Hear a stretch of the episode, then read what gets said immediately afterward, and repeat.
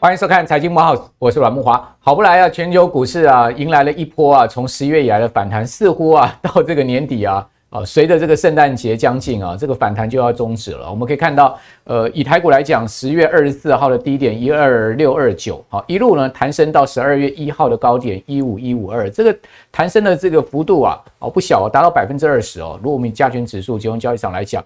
那你说，哎，达到百分之二十，那不是进入到技术性牛市了吗？对不起，它还是给你照样跌下来。你可以看到，从十二月一号，好一路以来，包括本周，啊，这个历经了 这个美国，呃，联准会升息啊，以及呢日本央行的大动作之后呢，这个礼拜啊，台股的表现是可以讲积弱不振了哈。那一路是从这个一万五千一百多点呢，又跌回了这个一万四千啊两百点附近了哈。所以发现，哎，这一个波段回档也达到了。百呃，这个超过百分之四十哦，也就是说呢，它已经是呃黄金切割率的零点三八二的这个很重要的一个位置是跌破了，好，因为跌了这个四成啊，也就是说涨两千五百点跌一千点，好，它这个回档的幅度呢达到四成，感觉起来这一波回档啊，其实是呃来势汹汹的一个空头可能重新的一波走势哦，原因是为什么？好，原因是现在目前整个市场的氛围啊。可能从去年的所谓的呃货币紧缩啊，通货膨胀的压力呢，转变成哦，明年呢可能是呃经济衰退哈，大家担忧这个美国可能经济大幅下滑、衰退、失业率上升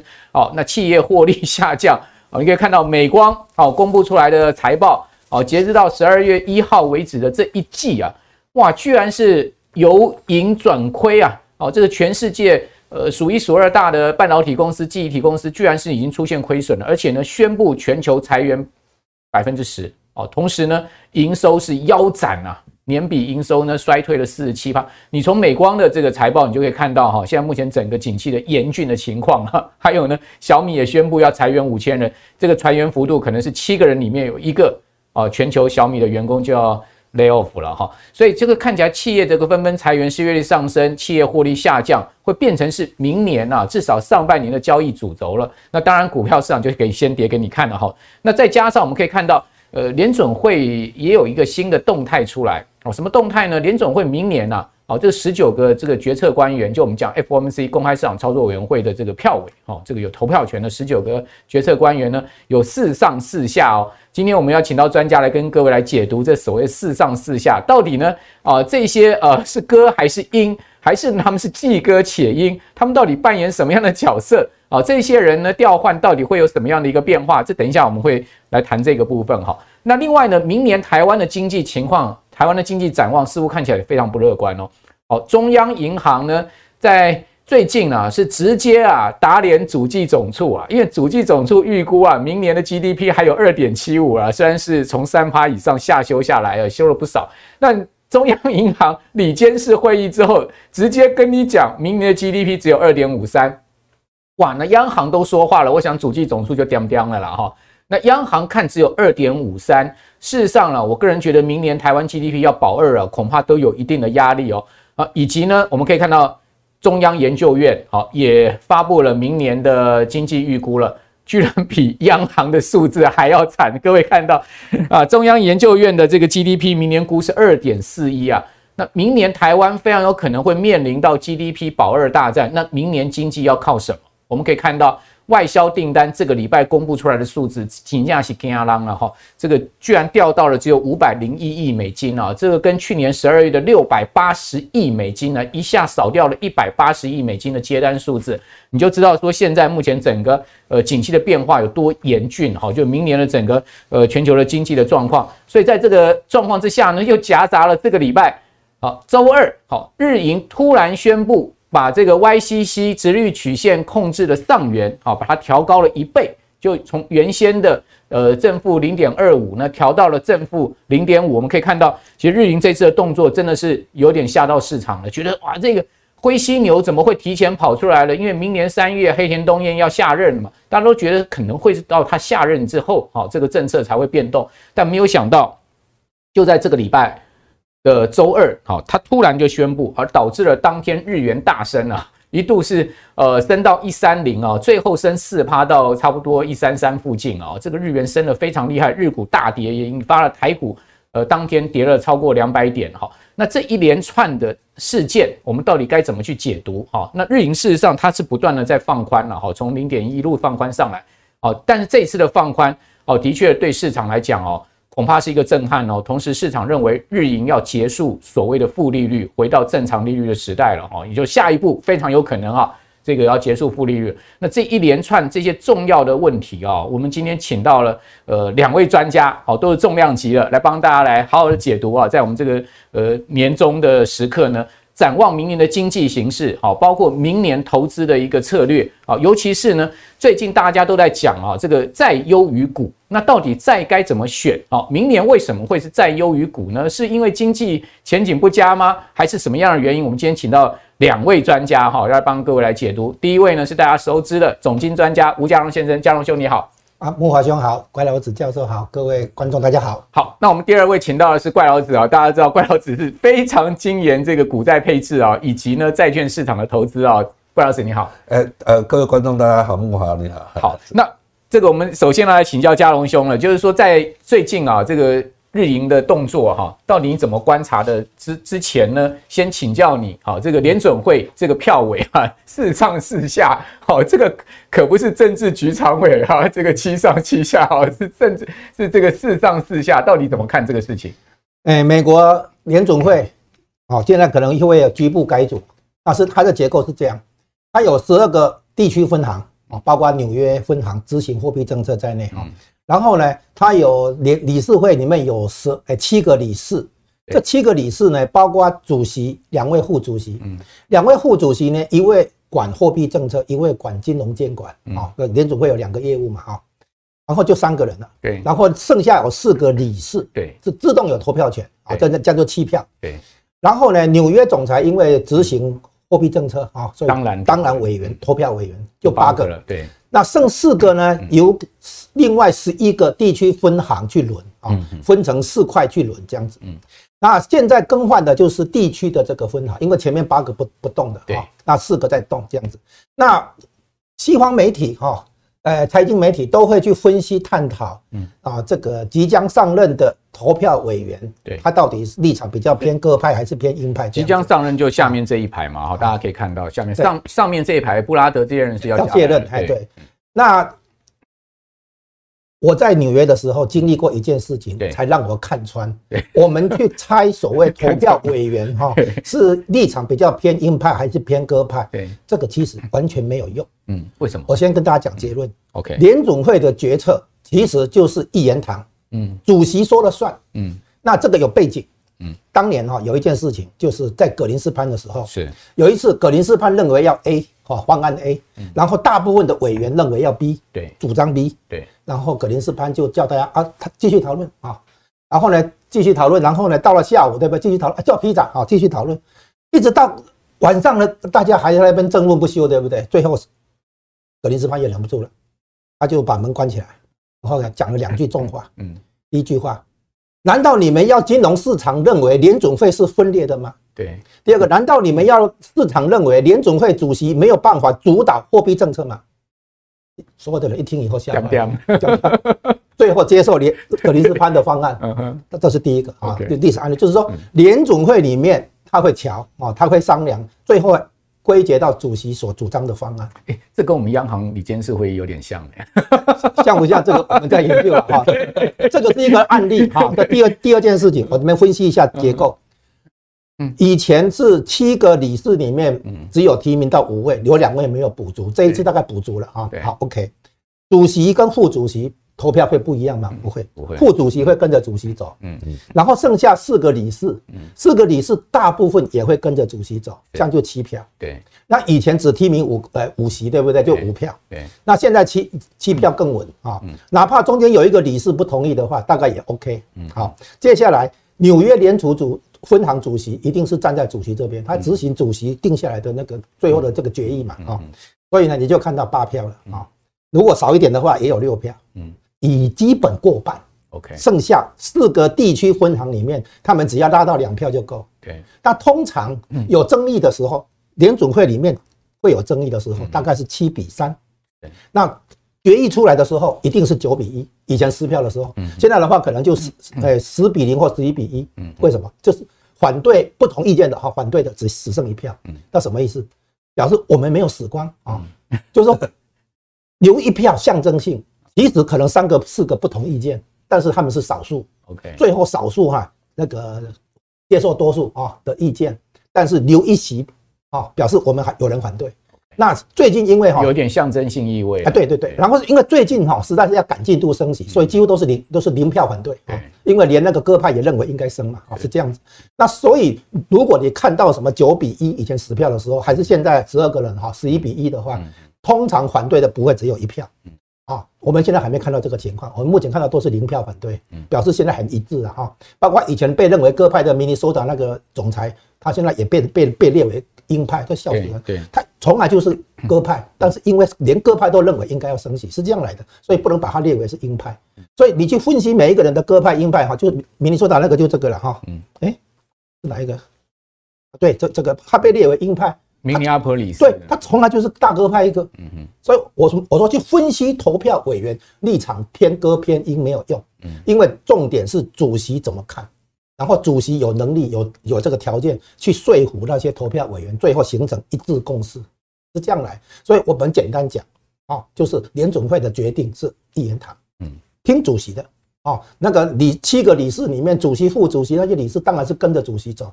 那地区分堂里面啊，只有四席在异动，对不对？这四席里面有两票反对，没关系啊，嗯，哦，所以大家不要去计较这些，要回到鲍尔所提出来的逻政策逻辑。你看鲍尔在利率会议不是开接受记者提问嘛？哈，然后鲍尔自己在八月二十六号全球央行会议，十一月三十号布鲁金布鲁金斯那个协会演讲，这些都在透露他的政策思维，要讲得很清楚。哎，对，这个才是我们要追踪的重点，不是这些投票委员，这些投票委员最后都会被主席摆平的。对，这个就其实就像你讲的，他其实心里面现在最嗯最最看重的问题还是服务通膨的问题嘛？对对对，就是薪资增长的问题嘛。我们上次有分析过，这个就其实是明年这个通膨形势的一个关键。见了哈，就是鲍尔其实有把他的思路啊表达很多，表达甚至于表达很清楚哦，只看你愿不愿意去接受。现在很多时候 金融市场过滤，只挑他爱听的，对啊，那结果呢？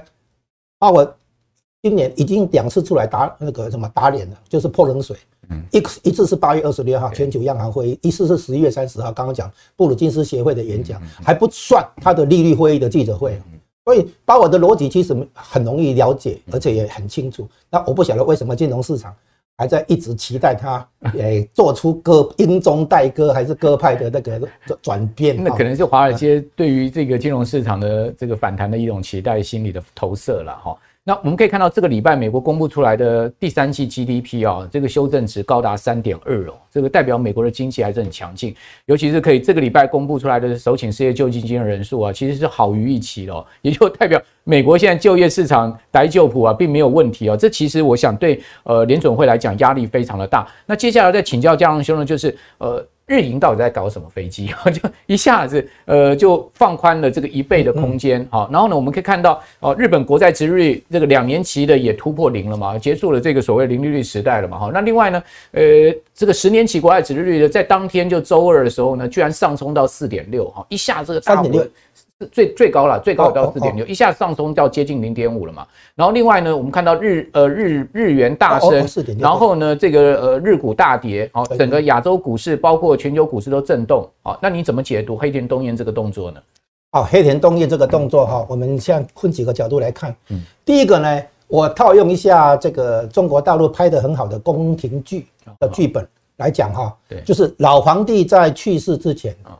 替小皇帝干脏活，清除路障啊，这个有权利了哈，就是呃，就是让就是老领导哈做一些比较困难的事情，对，让新领导比较好办事，清除路障啊，这个有权利，这个权利就是指那个二零一三年伯南克即将卸任，对，他任期到二零一四年那个年初的时候啊，交给叶伦，嗯，他即将卸任的时候，他就放话说。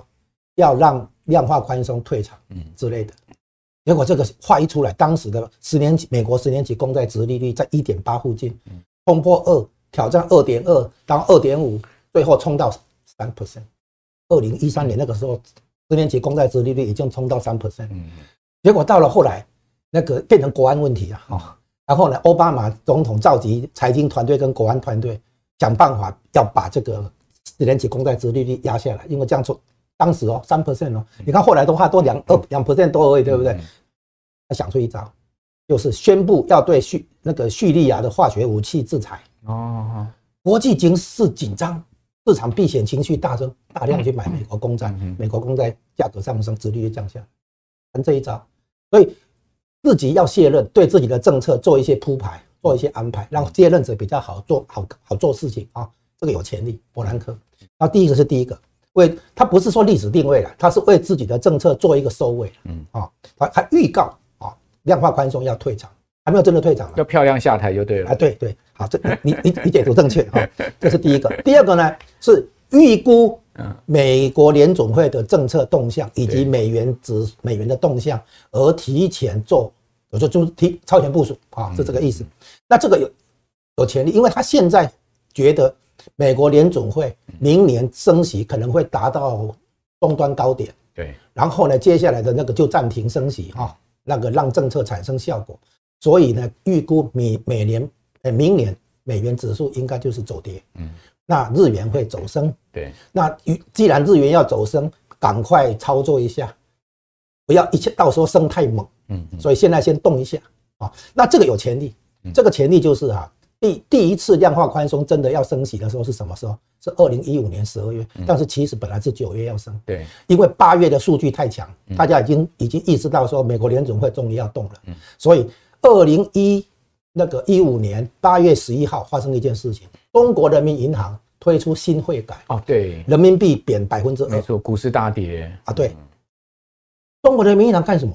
因为他预估下个月九月份美国联准会就会升息，到时候美元会升，人民币会贬，那不如早一点因应哦，是这样来。所以预估美元指数的动向，哦，会影响到比如人民币的汇率、日元的汇率。所以呢，中国人民银行或者日本央行就提前做一些动作来缓冲这个冲击。所以是预估啊，这所以他这个他预估美国联美联储跟联联准会的动向哈，超前部署。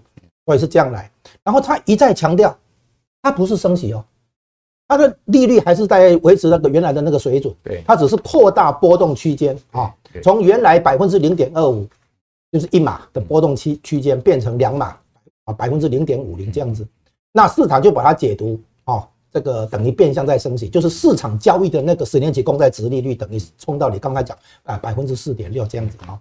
好，那零点四六啊，百百啊零呃零啊百百分之零点四六对，好这样子哈，好，那这个意思呢，被市场有一个解读，这个算正确，就是说预估日银将来还会有大动作，包括升息在内，就是结束量化宽呃结束零利率啊这样子。那这样子的话，如果日银后面还有后续动作，那现在先放宽波动区间。等于在试市场的水温哦，提前跟市场打招呼啊。再来，还有一点，Why now？为什么选这个时候？嗯，因为现在是圣诞节前几天 哈。那这什么含义？送美国人一个圣诞礼物吗？啊，不是不是，这是因为西方国家的惯例是十二月差不多从什么平安夜开始到年底都是休假。对。哦，整个金融街变成空城，只剩下留守人员。对，啊，这个这是事实嘛？对，其实每年还还有另外一段时间也是这样，就是主要人员都离开了，就放假，只剩下留守人员。什么时候你知道吗？八月下旬，嗯，然后一直到那个 Labor Day 就九月一号，好，开工啊，恢复上班以后开始干活了，好这样子。所以八月跟十二月的下旬都是这样子。那这是。这个什么意思呢？就是说我提前在圣诞节前几天做这个动作的话，那会带来冲击。然后呢，可是呢，只有几天。对。然后接下来是一月初再来反应。所以他把整个冲击分成分分成不同的时段来反应，减少这个冲击。如果他现在宣布哇，我要升息，哇，那市场人仰马翻。啊，好，现在解释一下为什么日银这个这么重要，是这样的哈。日本是最先推出量化宽松的，都最先达到零利率的啊国家。结果西方国家，美国、欧洲等等啊，可能还有其他国家，他就到日本去借钱，啊，付低零利率或低低的利息，然后呢，到其他市场来投资运用。对，好，这个叫套利交易。carry trade，对，carry trade 套利交易。那套利交易哈有一个风险，就是怕日元升值嘛。哈，那可是日元还有另外一个角色，除了套利工具之外，还有一个角色就是避险工具，它也是避险工具。所以如果国际上任何地方出现什么事情的话，市场避险情绪上升的时候，很多资金就会跑去拥抱日元作为避险资产。日元会走升，日元一走升以后，那些套利交易的人，就是避险交易把日元推升了以后，那些套利交易的人也吓到了，赶快要卖掉卖掉他们的美元资产还是中国的资产等等，然后去还日元债务。结果资金就回去日本嘛，日元更升嘛。对，好，所以。套利交易之下的很多资金会因为担心日元要升值而回流，这个就是造成那个当天哈那个行情，这个债券行情暴冲的那个原因就在这里，并不是它已经结束零利率还没有哈。好，那最后一点就是说，对美国跟欧洲都已经在升息，连欧洲都在升息了，欧洲哈也也因为通膨的压力太大要升息。对，那日本呢？那个他现在等于是在货币政策上啊，跟地缘政治的盟友。站在一起归队了啊！那对黑田东彦来讲哈是这样子，我们看这张图哈，从今年的那个四月开始到十月这个数据，四月到十月连续七个月通膨上，通膨占上百分之二，最新已经到三点六了。哎，对我说占上百分之二以上哈，这是黑田东彦上任十年来第一次看到。对。因为日本是通缩的受害者，对，他要把通膨率拉到百分之二，一直做不到，他成功了，终于到今年的下半年成成功嘛，四月到十月这一段终于连续七个月占上百分之二，所以他可以宣称日本已经摆脱通缩。那么当年为了通缩而推出的零利率跟量化宽松，是不是要预告要退场？嗯嗯，啊，就跟美国的情况一样要退场。所以呢，对日本来讲，他等于也在告诉大家说。我黑田东彦东彦终于办到了啊，two percent 的通通货膨胀率来了，所以对他来讲这是一个圆满的据点。OK，然后他因为明年四月到期，所以呢，你现在发现他提前三到四个月做这些事情，完全合理。对，对，好。对，等于说他要有一个好的这个下台的这个剧本了哈，就是说黑田东彦即将卸任嘛，干了这个快十年的日银总裁啊，好，终究对市场要有一个交代。对，我再补充一下可能的一些市场影响，大家都已经知道的哈，就是日元的公债啊，这个殖利率上升，对，然后再来日元本身也会上升，因为刚刚刚讲这个避险情绪涌进来，套利交易进来哈，日日元汇率会上升啊，然后再来的话。那个，因为这些资金，日本的资金其实供应西方国家的债券市场，所以美国、英国、法国、澳洲哦这些国家的公债市场会看到资金流出，嗯，好，再来的话呢，就是股市也会有资金流出啊。那日本政府的利息支出可能会上升啊，日本的房贷族可能要背比较高的这个房贷的这个压力啊等等，这些都是立刻可以看得出来的。那重点就是说，日本已经达到通膨率百分之二的。所以，他现在要做货币政策正常化，嗯，好，那带动的那个，诶，相关的金融市场反应的话，最后可能会集中在中国这里，因为中国的资金从日本的、西方的都要流出，就是回应全球资金的收紧，啊，不是只有针对中国，全世界的资金都要收紧，包括日本放出去的资金现在也要收回来，啊，这是日日银大动作一个含义所在。好，这个小到渡边太太的资金也要回撤日本了哈，大到这些机构法人哈，这个借日元呢去买进这个海外资产的资金也要回撤日本哈，所以呢，造成了最近这个美债的下跌哈，也就是殖率的上升，这其实是呃这个一连串黑天鹅所产生的这种所谓蝴蝶效应哈。那这边就要请教怪老子说，这个债市哦，这个后市到底怎么看呢？呃，债市刚刚吴先生已经讲，呃，后市像。呃，刚刚吴先生已经讲得非常清楚，就是会流到美、流到日本去嘛，美国这边资金回流，回流啊，所以它的那个殖利率会上涨。不过基本上是这样的，就是说，债市里到底是怎么走，有没有？对我们这种最终的投资者来讲，有没有？才是关键。我们只要看结果就好。对，那个债券有没有？哈，投资债券不就是为了要要能够利息流入吗？对啊，对。说我们当时是希望。那个殖利率有没有？利率越高越好。是啊，所以刚刚讲说日元那个，大家跑到日元去以后，那个美国的殖利率如果是上扬，那就是加码的好时机啊，就会利率就会更更好，对不对？对，尤其是长天期的那个呃债券型的那个 ETF 的话，你可以一买你等于是锁住的那个时时间就越长嘛。锁利的观念就对了。对，像有很多人就在讲，就是说哇，利率涨，然后我为什么要买债券？为什么要买债券 ETF？我定存的利率有没有？有也是不错啊，没有错。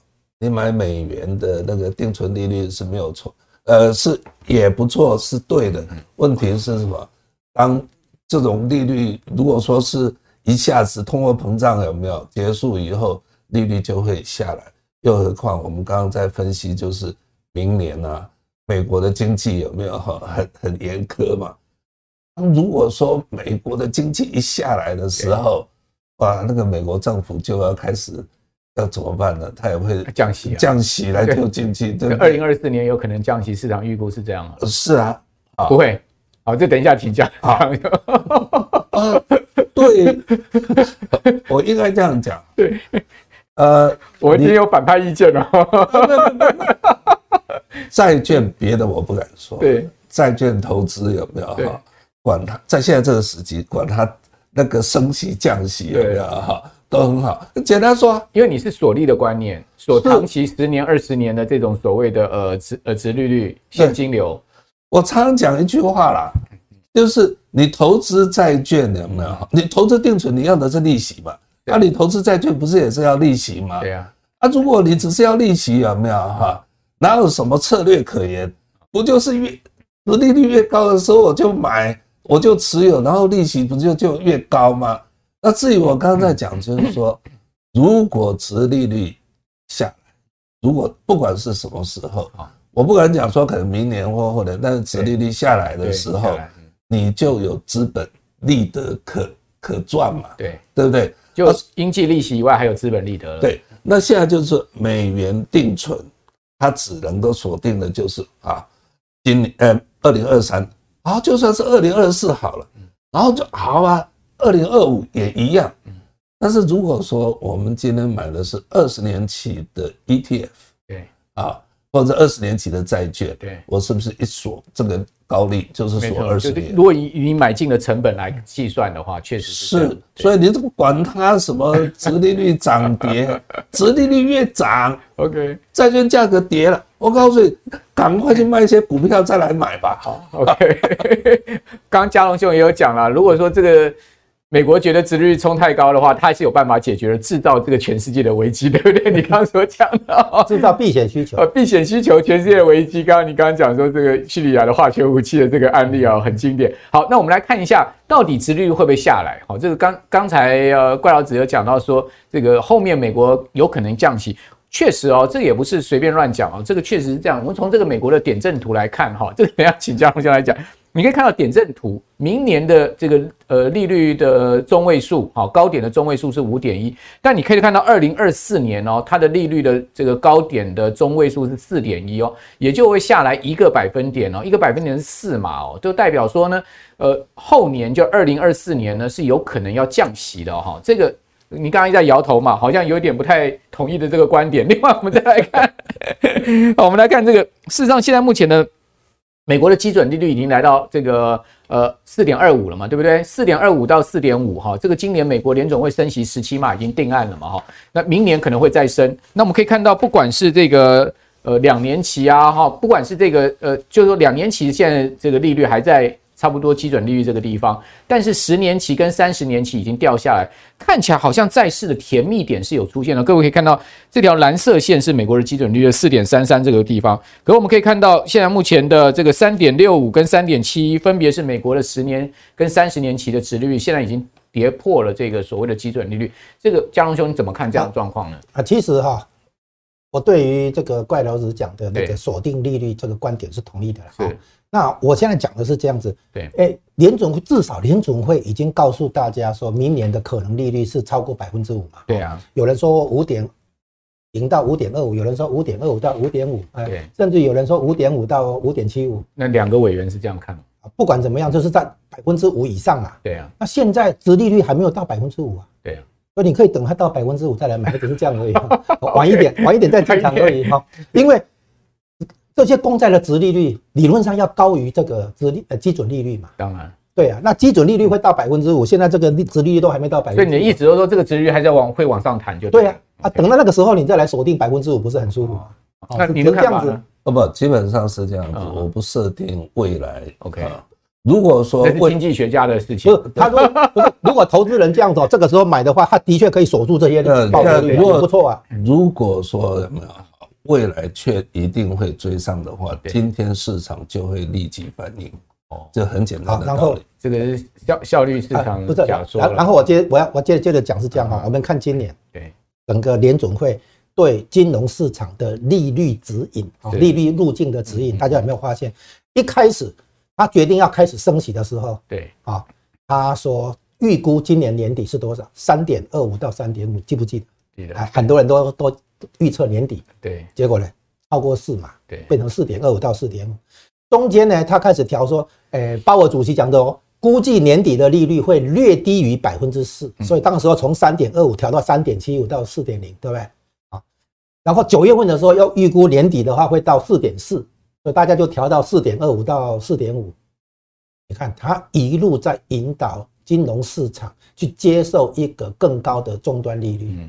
今年就发生这个事情，明年我告诉你一样，还是一样。对，就是他现在告诉你五点一，已经从九月的预期，啊四点六变成五点一，等于是调高了两码。啊，那明年它一样，怎么一样？它只要通膨数据没有降。他就有理由、有正当性，把市场的利率路径指引把它调高，这个很合理，一路调高啊。如如果说有没有啊，这个事情是确定的、一定的，那这时候套利现象就会出现。嗯，为什么不现在有没有？就是一堆人就会现在指引指引还没来啊，可能可以分批买啦。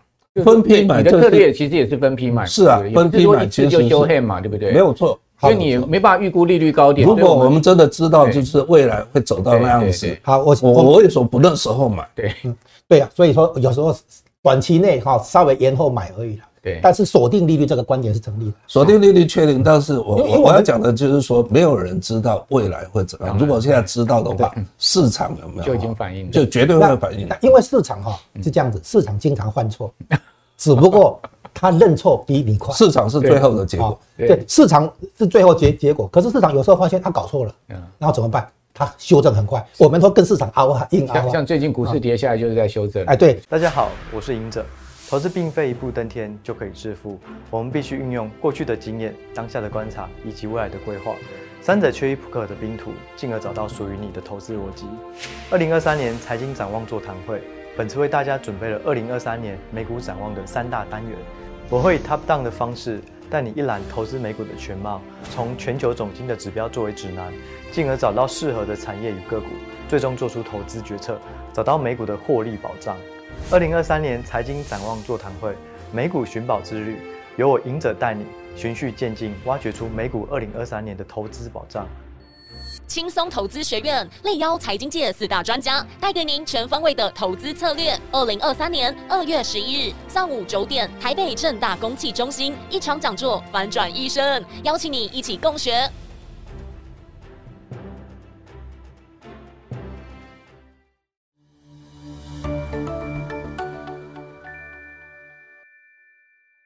不过，我们接下来要讨论这个策略面，好，要请教怪老子，就是说。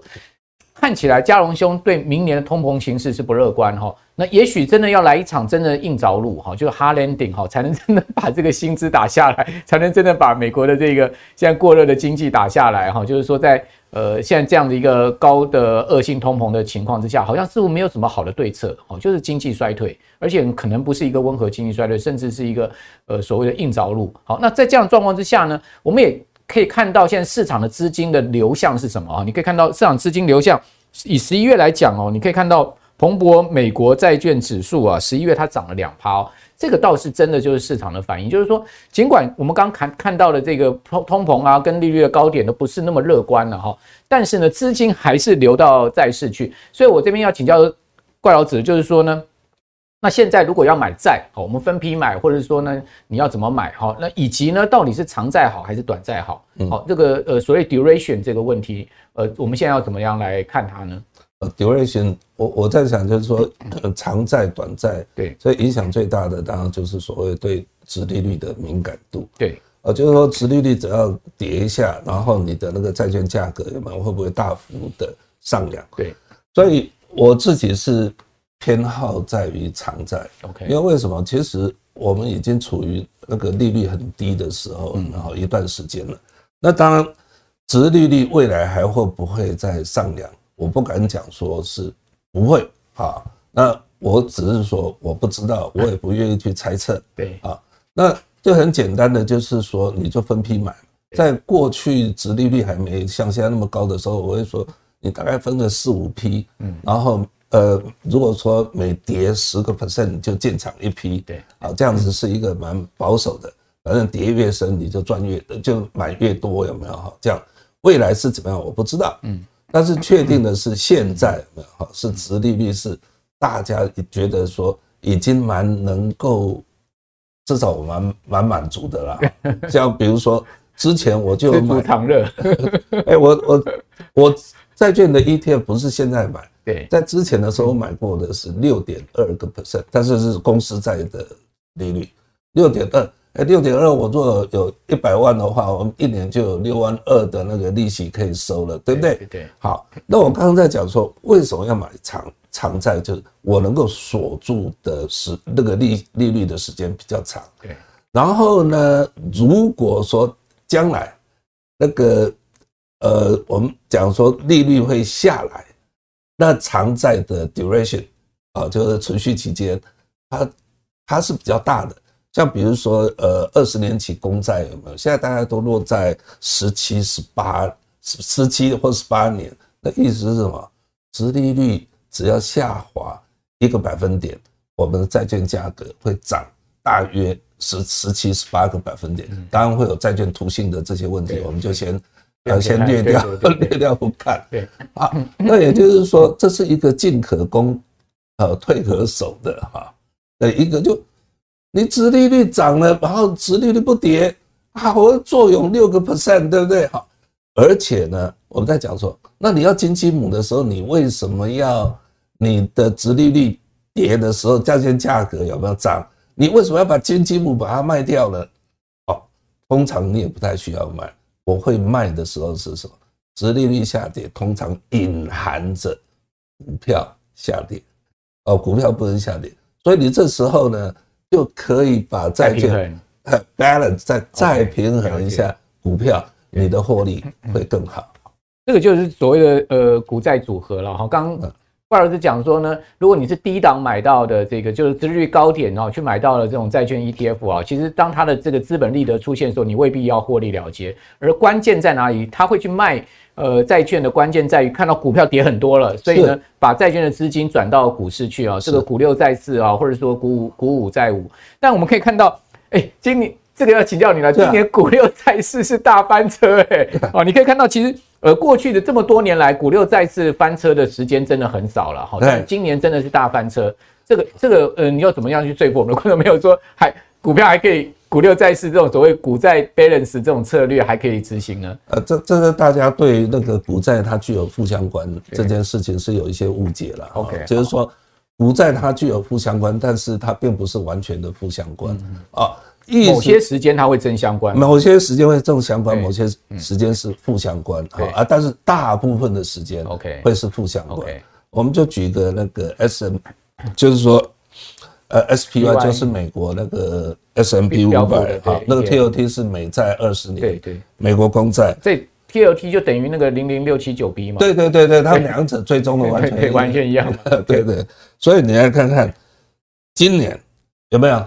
就股债双跌嘛，哈，然后大家都没有看到，呃，去年也是股债双跌，但是没有没有那么影响。对，啊，大家股债双涨的时候，怎么都不讲说股债，股债负相关不见了啊，所以其实我们可以看得起来，就是绝大部分的时间有没有？哈，股债是负相关，OK，哎，是负相。那现在再给我一点，那现在有没有？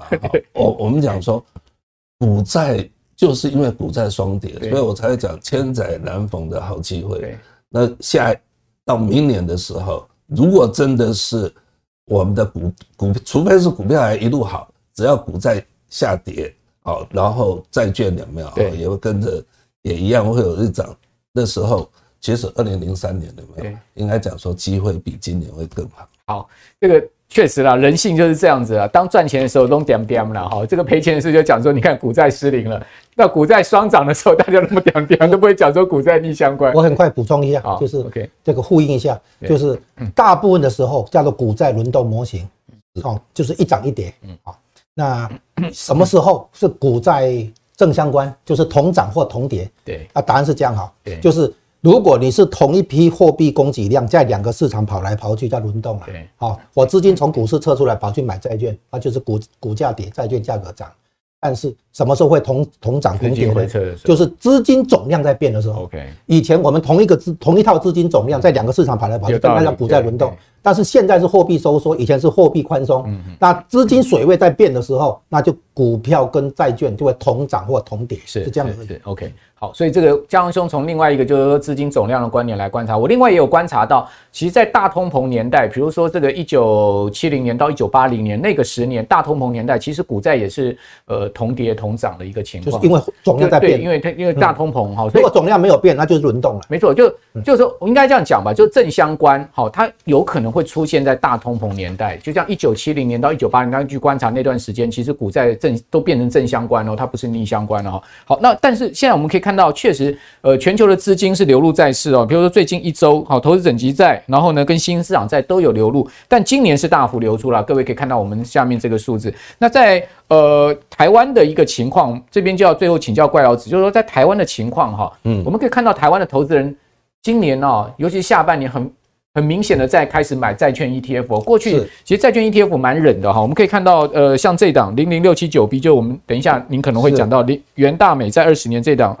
呃，最近一年的这个呃受益人数居然增加了三万两千多人，那总受益人数四万一千人，你就知道之前受益 人数是不到一万人了。对，哦，这个增加的幅度很惊人哦。各位可以看到，就规模也增加哈，到三百五十七亿。你会发现，其实受益人数都有大幅的增加，就代表大家开始在买这个过去比较冷门的呃所谓债券型的 ETF 哎。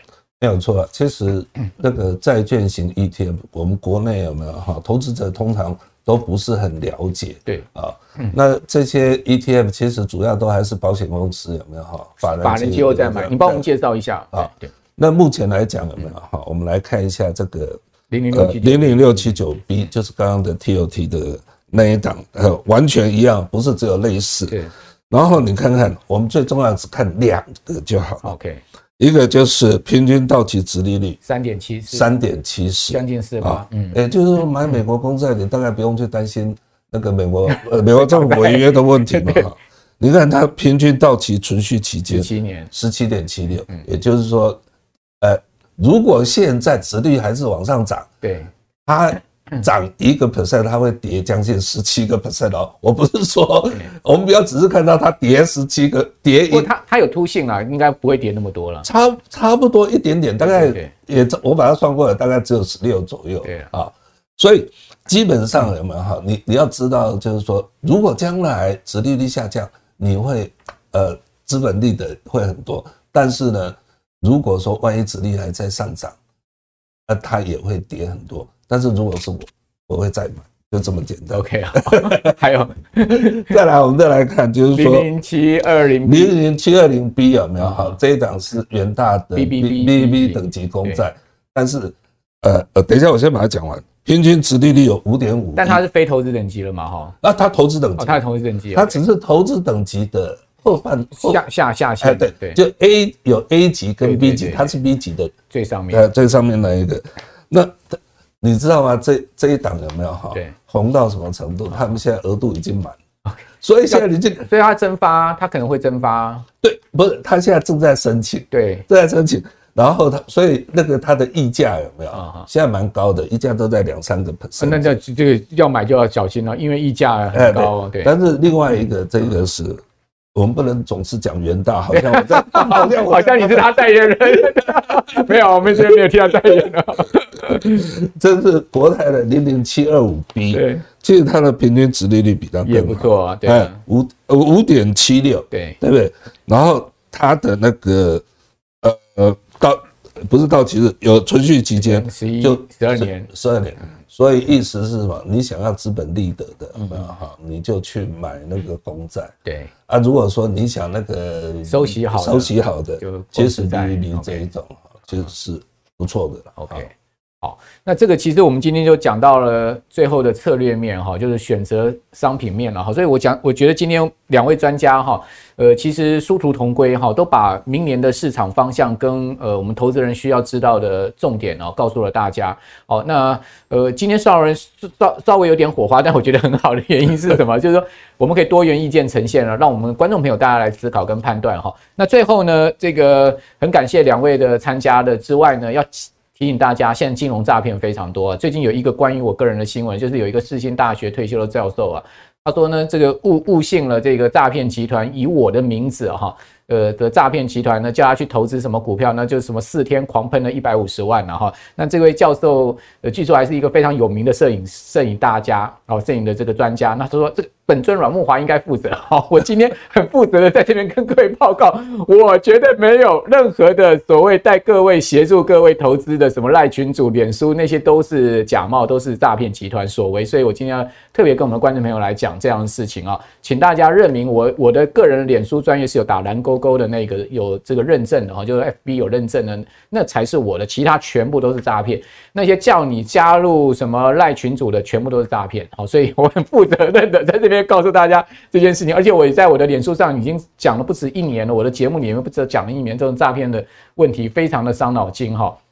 希望怪老子跟嘉荣兄也不要有这个诈骗集团缠上你们，不然的话真的是会很困扰。你有吗？都，都一样啊，你也有，有啊，你也有，几乎所有有没有？好，在台面上的都有。现在连那个吴淡如啊，然后陈文茜也有，对对，那反正虞美人啊，甚至他们没有太财经观的都有哦，对。然后现在只我后来把它总结，对，如只要你一点进去，有叫你加 Line，对，那都是诈骗，对，好，我们绝对不会叫你加 Line 哈，因为我们也没那么闲，照三餐来跟您问候啊，还贴长辈图，还告诉你今天要投资什么，好，但是呢，我们这 这还是要讲一下，明年二月十一号，我们这个财经展望座谈会啊，四位专家哈，呃，包括我在内，像呃。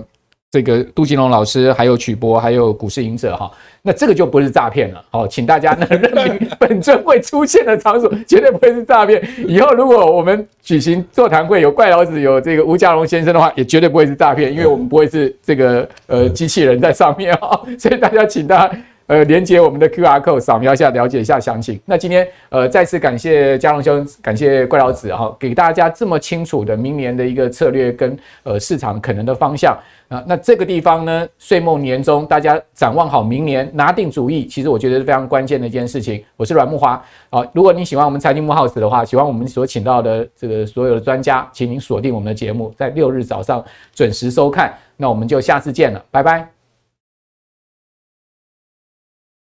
大家好，我是许博。